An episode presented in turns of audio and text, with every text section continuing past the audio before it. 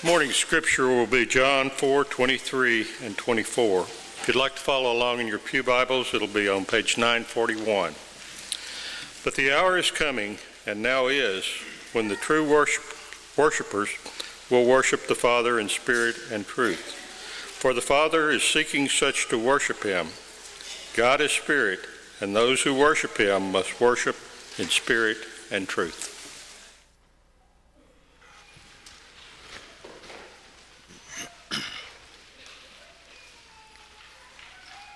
Good morning. It is good to see each of you. If you're a guest, again, we welcome you. It encourages us that you're here, and we hope that we can be an encouragement to you. Uh, we welcome back our youth. Uh, it's wonderful that camp week was such a blessing to everybody involved, and we're thankful that you're back home. Uh, we're also thankful that we have a small group in Marlington, West Virginia, beginning a vacation Bible school today and running through Wednesday. Continue to pray for them and for that wonderful little town and that small congregation uh, that we've formed such a good relationship with for many years now. Also, keep in mind that a week from tomorrow begins our vacation Bible school here at Mount Juliet. Be praying for that, be inviting to that, but also if you are a worker, be sure and pick up your t shirt out in the foyer after services this morning. Worship God in spirit. I read this past week about a professor. He had a mysterious way of entering into his lecture hall.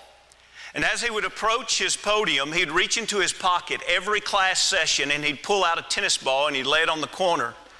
Then he would go behind the podium and he would lecture.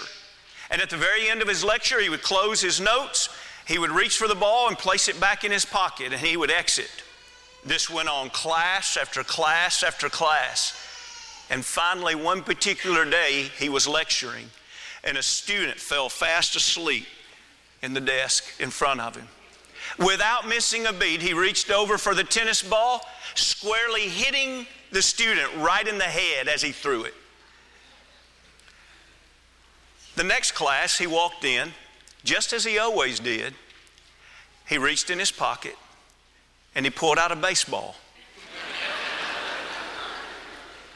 and no one went to sleep the rest of the year.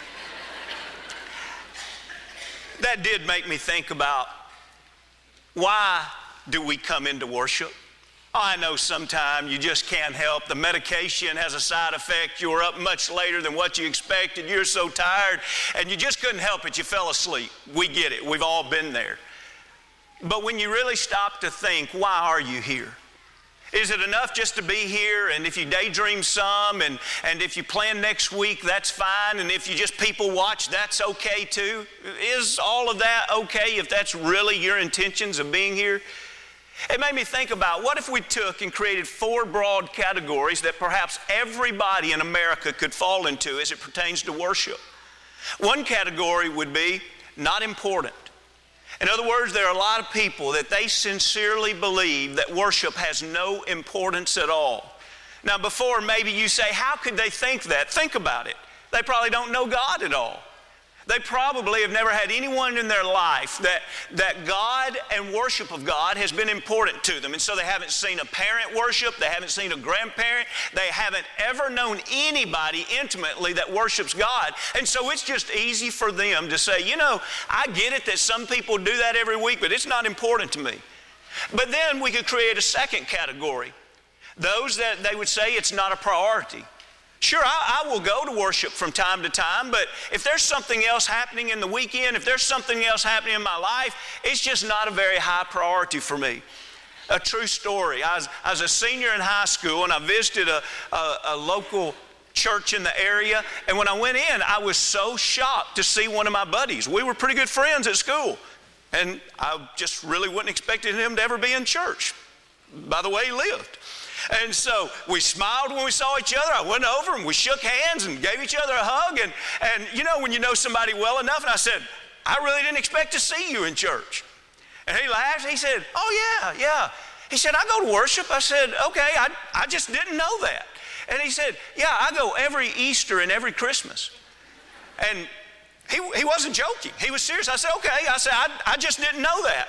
And he said, Well, now that I think about it, I haven't been the last three Easters or Christmases, but I go every Easter or Christmas. And so I laughed. I called him out. I said, So what you're saying is you haven't been to church in four or five years. He said, Yeah, that's about right. You know, it's, it's some people, their mindset is, sure, worship is a really good thing. It's just not a priority. And so if weeks or months or years go by, I'll get there one day. Then there's others that worship and attending worship is a high priority. But for them, it's more about being present. It's kind of like when you were in junior high and the teacher called the roll.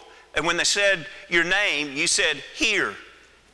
And I guess some have the mindset that every Sunday, some way, God is calling a roll and, and He's just looking down. And all you have to do is say, Here, I didn't forsake the assembly, Hebrews 10 and 25, and, and I've done everything you want me to do now. But then there's another category. And that category is what we read about in John, the fourth chapter. And, and if you have your Bible, let's look at it there in 23 and 24. But the hour is coming, and now is, when the true worshipers, you see, that's our fourth category. The true worshipers will worship the Father in spirit and in truth, for the Father is seeking such to worship Him. God is a spirit, and those who worship Him must worship in spirit and in truth. And so, as we think about worshiping in spirit, let's quickly be reminded of what is worship. A true worshiper is one that has deep love and adoration in their heart for God. They have lived with Christ being the king of their life all week. They have seen the blessings of God in their life all week. They, in their personal devotion and prayer life, have communed with God all week. And they look forward to the opportunity to gather with the church family, God's family, and worship Him together, pouring out their love and adoration and praise to Him. Now, as we think about that worship, it is interesting and sad how some probably approach God much more as if He was a beggar. You know, I offer God what I like to offer Him. It makes me feel so good when I do this and just fill in the blank. You know, I, I like it when a church does this and fill in the blank. And it's as if people that talk like that they never stop and ask, what did God want in worship? Because from the beginning of the Bible, literally Genesis 4 to the end of the Bible, we see it again in Revelation 19. The talk all the way through is whether or not what we've offered to God is acceptable. Meaning acceptable to God, not meaning acceptable to us. And so it is important very important for us to think as true worshipers. Are we treating God as if He's a beggar, as if to say, hey, this is what I'm going to give you today and you're going to like it because I like it? Or do we see God as He is on a throne high and lifted up? I know we can't physically with our eyes see Him, but that doesn't change the fact that He is the King of Kings. He is the Lord of Lords. He is on a throne high and lifted up. And when we think about the word king, remember that's the very idea of one that reigns. Do we submit to him in everything in our life, including worship? How does the King of Kings want me to approach him? How does he want me to pour out my love and adoration to him? And that truly is what is involved in worshiping God in spirit and in truth.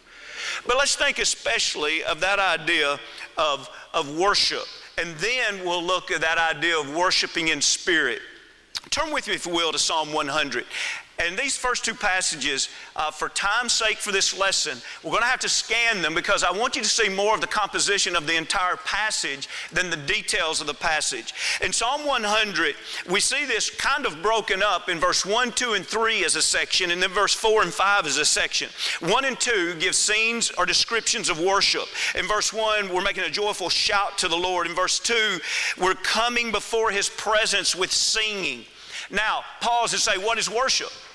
Well, worship is supposed to be pouring out adoration to God, but here is what we must be mindful of. If the root of our English word worship goes back to worthship, W O R T H, in other words, who is He And is he worthy of my love and adoration? You see, that's the very root of worship. It's worship. And so, what we see very quickly is if we do not know who God is, we can't worship Him. And so, what's interesting all through the scriptures is we see the fact that individuals that clearly knew who God really is are the ones that can pour out their worship. And so notice, we have the scene here in 1 and 2 of coming into his presence, but notice verse 3. This would be disconnected without the knowledge in verse 3.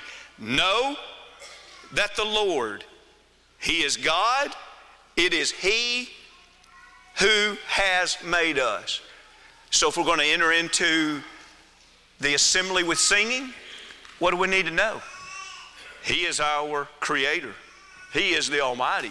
We are the creation. And so we enter in with great humility to praise the one who has created us and reigns over us. See it again in verse 4 strong language of worship. We're entering to his gates with thanksgiving, into his courts with praise. Be thankful to him and bless his name. Now, pause there. Why? Oh, I loved worship this morning. I tell you what, I, that was my favorite songs. I love it. Oh, I just love the harmony. You know, I loved it. The people around me, well, they were so friendly to me today. You know, the preacher wasn't quite as boring as what it usually is today. I just loved worship. Do you see worship all about you? Do you see it all about you? If so, who are you loving and adoring? Let's be honest. What you're saying is, I love going to places where I can worship me. I love it when all the attention is upon me. Can you make me feel good? Can, can the ones leading make me feel good? Can the people sitting around me make me feel good? Now, listen, it's wonderful when we can leave worship and we feel good. There's nothing wrong with that. But if that is the priority, and while we're there, we have missed the concept of worship completely. The concept of worship is we enter into praise, we enter into sing, we enter into pray because, well, here's one example, verse 5 The Lord is good. His mercy is everlasting, and His truth endures to all generations. When we see Him for who He is, He is worthy. And all of our time is to approach the one that is truly worthy in our praise. Let's see one more example of that. And, and by the way, it, the Bible is full of these examples. Psalm 22 is oftentimes uh, considered a messianic psalm because so much that took place in Jesus' life, especially as it relates to the crucifixion, was prophesied in Psalm 22. Now, obviously, the one at the time that was writing this, the man that was writing this, probably had no idea of exactly what the crucifixion scene would look like. He is writing by inspiration. The Holy Spirit is giving prophetic message here. Jesus quoted Psalm 22 and verse 1 from the cross Remember, my God, my God, why hast thou forsaken me? And there's a lot of other references we're going to skip over. Drop down to verse 16. They pierced my hands and my feet. We, we see crucifixion language. Verse 18, they divided my garments among them, and my clothing they cast lots. And so, from the first verse to that verse, we see a lot of language describing the crucifixion. And then we see a little bit of a shift to say, why would this happen? And the prophetic message is in this, in verse 19 Oh, my strength, talking about the Lord. Deliver me, talking about the Lord. Verse 21, save me, talking about the Lord. And then we have that transition in 21 at the end before we go to 22. You have answered me. So the first part of, of the chapter is about the crucifixion. And then we can pause and say, why do we need the crucifixion? We need strength. We're spiritually dead. We need to be delivered. We need to be saved. And then there's that cry at the end of 21 He answered me. And so, what is the result of Him saving us? Notice this language in 25 it is all scenes of worship. My praise shall be for you. Look at 26. Those who seek him will praise the Lord. Look at the end of 27 that the nations shall worship before you. Look at 28. The kingdom is the Lord, and he rules over the nation. Look at 29. We shall eat and worship. Look again later in 29. Shall bow before him. Let's read 31. They will come and declare his righteousness to a people who will be born, that he has done this. Do you realize in this messianic prophecy, what is laid out is that look what Jesus is going to do for us as he dies on the cross, because it truly is for us. We need to be delivered, we need to be saved, we need spiritual strength. Why? Because it's going to give us the opportunity to come into his presence and worship.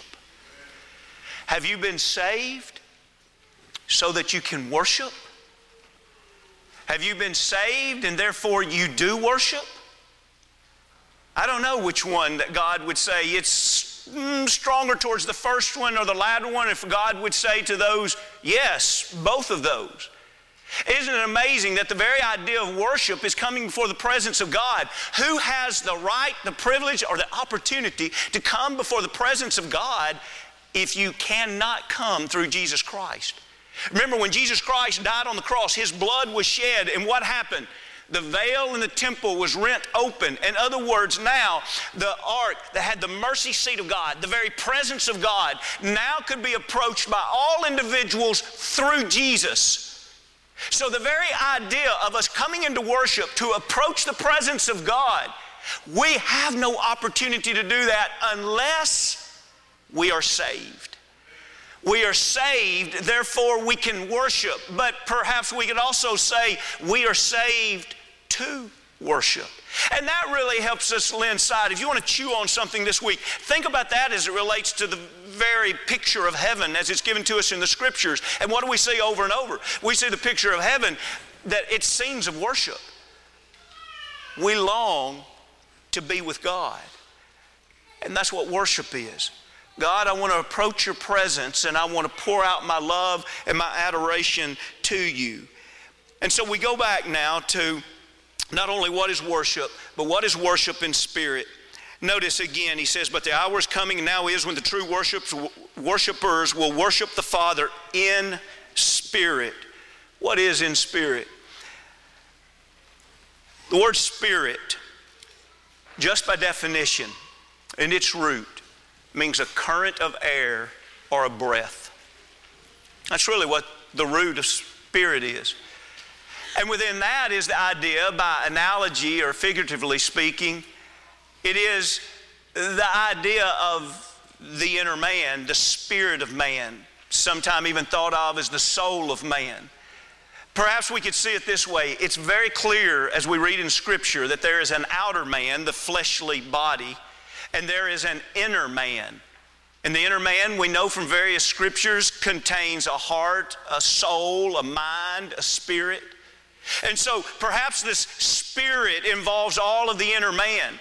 We see Galatians 5, one angle of approaching this is we can live our life, and, and if we live by the carnal nature, the works of the flesh will be manifested. Or we can live with our spirit in unison with God's spirit, and the fruit of the spirit would be produced in our life.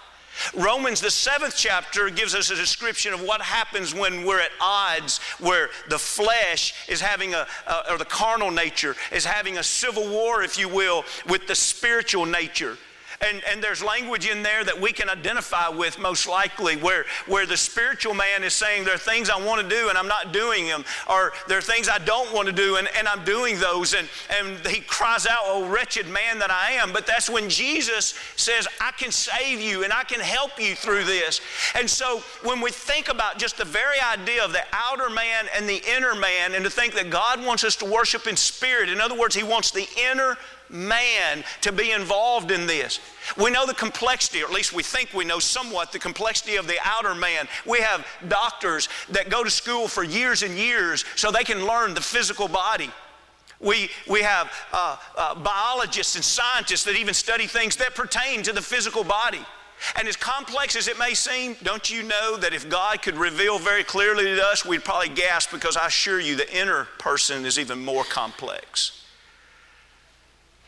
And it is the inner person that I believe that Jesus is dealing with when he says, I want you to worship God in spirit.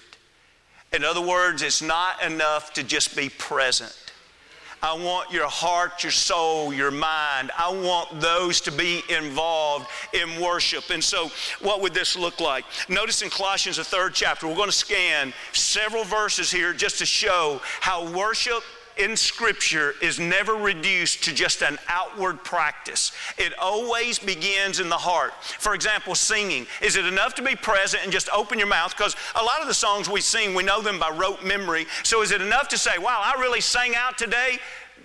Is that enough, or does the Lord want it to come from somewhere other than just the lips? Look in Colossians 3 and 16. Let the word of Christ dwell in you richly in all wisdom, teaching and admonishing one another in psalms and hymns and spiritual songs Singing with grace where? In your hearts to the Lord. The word grace means generous gift. God says, I want you to have a generous gift in your heart for me, and it's that love and adoration. And He says, I want you to sing that gift to me. Now, where's that gift begin? It begins in the heart. So if a person doesn't love and adore God in their heart, there's no way they can worship because that's what worship in spirit is. It's going to begin in the inner person. And look at this very same thing in 1 Corinthians 14 and 15. What is the conclusion then? And they, they had a real problem because they were becoming, some apparently that were speaking in tongues were becoming arrogant about their gift. And it's kind of like, hey, look at me, look what I can do. And this is in the midst of worship. And, and so part of the conclusion is, is this I will pray with the Spirit, and I will also pray with the understanding. I will sing with the Spirit, and I will also sing with the understanding. It's interesting the way he links those two together. He says, Listen, it's not enough for you to get up there and, and speak in a tongue and you don't even know. In other words, there was no interpreter available. You don't know what you're talking about. Nobody else knows what you're talking about. That's not what worship is about. Because worship is to begin in the inner person that knows God. How can you worship a God you do not know? If you do not know the Almighty God as the Creator, how can you worship Him as Creator? If you do not know that He's good, if you do not know that His mercy is everlasting, if you do not know that His truth endures, how can you worship Him in those things? We have to first know this in order to worship Him in that way. And so he says, you're going to have to worship in spirit. In other words, you're going to have to worship in understanding. Now, let's think also, as he said there, about prayer. Let's, let's take that a little further. Let's drop down to Matthew, the sixth chapter, and verse 7. Matthew, the sixth chapter, and verse 7. And when you pray, do not use vain repetitions as the heathens do, for they think that they will be heard for their many words. God, what do you want us to do? He says, I don't want you to pray something that's rote. If it's not something that is from your spirit, from your inner person, how much do you love me? What are the deep petitions that you want to take to me? What's the deep and real gratitude that you have in your heart? How many things do you thank God for in a prayer that truthfully you've not thought any gratitude toward it except when you just bowed your head to pray? And then it's kind of like, oh, what am I going to say in this prayer? Are you saying a prayer that is what you think should be said? Or are you saying a prayer that is the depth of your heart of gratitude, of praise, and of request and petitions that you take to God? Think about what he says here in Matthew 6 and 7, and then compare that to James 5 and 16, where the last part of James 5 and 16 says, The effective, fervent prayer of a righteous man avails much. What a different description. Vain repetition or effective, fervent prayer. But it's also about the Lord's Supper. Back there again in 1 Corinthians 11th chapter, we see them abusing the Lord's Supper in a lot of horrible ways. And finally, instead of going over all the ways they were doing it wrong, it's as if he says, Let's just go back and let me tell you what Jesus revealed and how the Lord's Supper is supposed to be taken. And you remember in 24, when he had given thanks, this is 1 Corinthians 11, 24, he broke it and he said, Take, eat, this is my body which is broken for you. Now, what's the rest of this? Do this in remembrance of me. And then in 25, when he took the cup, he closed that again by saying, This do as often as you drink it in remembrance of me. What's the message there? Partaking of the Lord's Supper is not something where you say, well, you know, I was present today and I, and I ate bread and I drank the fruit of the vine and I partook of the Lord's Supper today. And God says, were you doing it in remembrance of me? Did it go back to a heart of gratitude of look what God has done? Look at the incarnation of Christ. Look at the sacrifice of the body. Look how the blood has redeemed. Look how Jesus loved me enough to redeem me by his blood and etc. And even our giving is supposed to be in spirit. In 2 Corinthians 9 and 7, look here as he says, So let each one give how? As he purposes in his heart not grudgingly or necessity, for God loves a cheerful giver. God, where do you want my giving to begin? In your wallet? No. Your, begin, your, your giving doesn't begin with a wad of cash or a checkbook. Your giving, God says, begins in the heart. What have you planned to give? Under the old covenant, they had to, they had to stop and count. How, how much is a tithe? In other words, how much have I been blessed? Now, what is a tithe of what I've been blessed? And then we go to 1 Corinthians 16, 1 and 2, and we find out that we also, also are supposed to give as we have been prospered.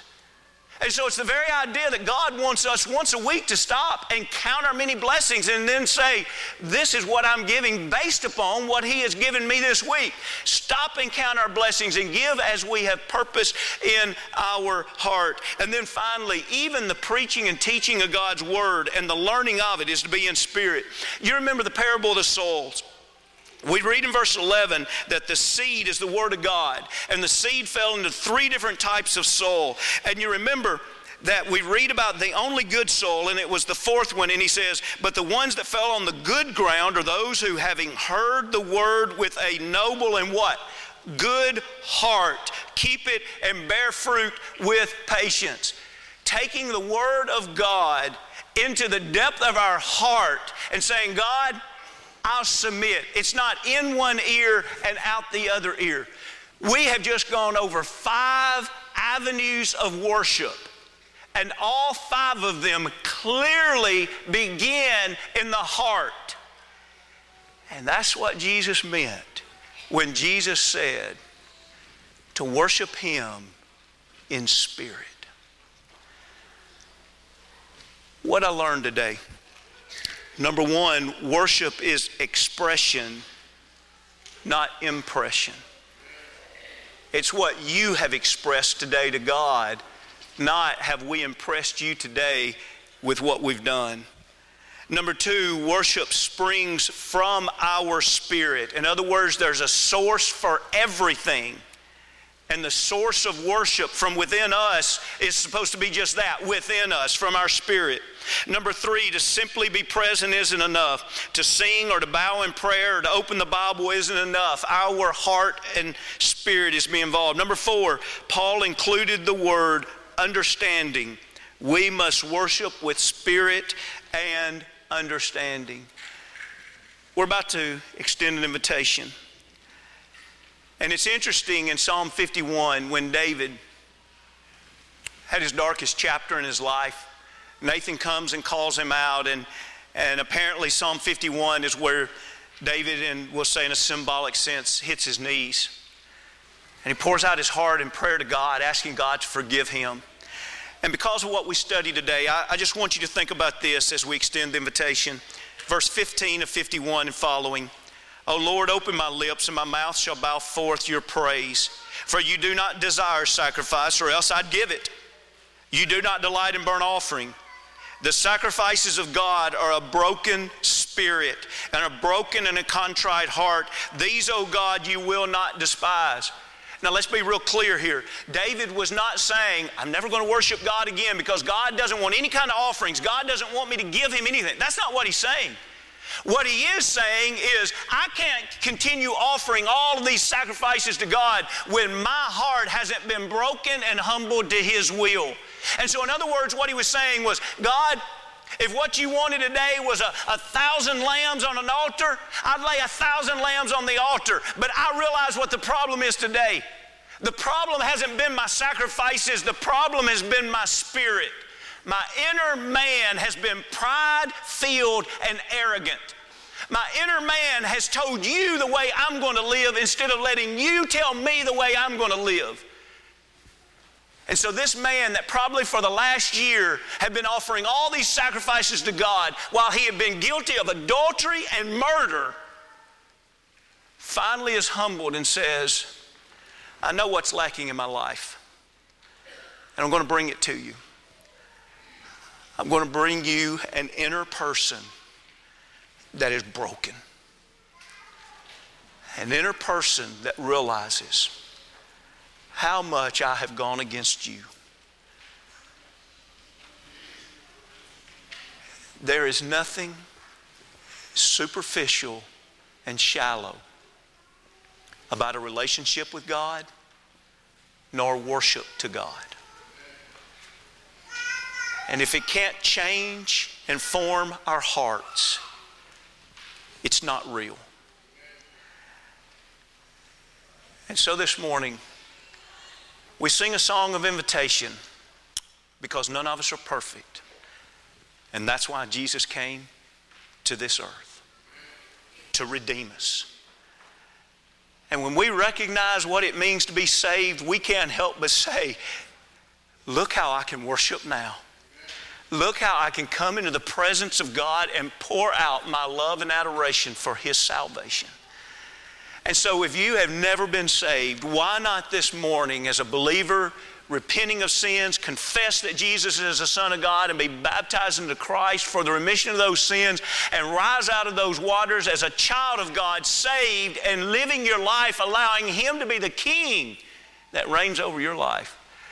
Maybe you've begun that journey, and along the way, He stopped being the king in your life. And maybe along the way, even if you didn't say it verbally, your actions were saying, God, I'll tell you how I'm going to live. And maybe you can join David this morning and say, you know what? I'm sorry I ever did that. I'm sorry I ever let myself get in that situation, but what I'm going to do today is I'm going to be broken spirit and I'm going to come back to Him. And not only will that save us, that creates the atmosphere within of worship. If we can help you in any way,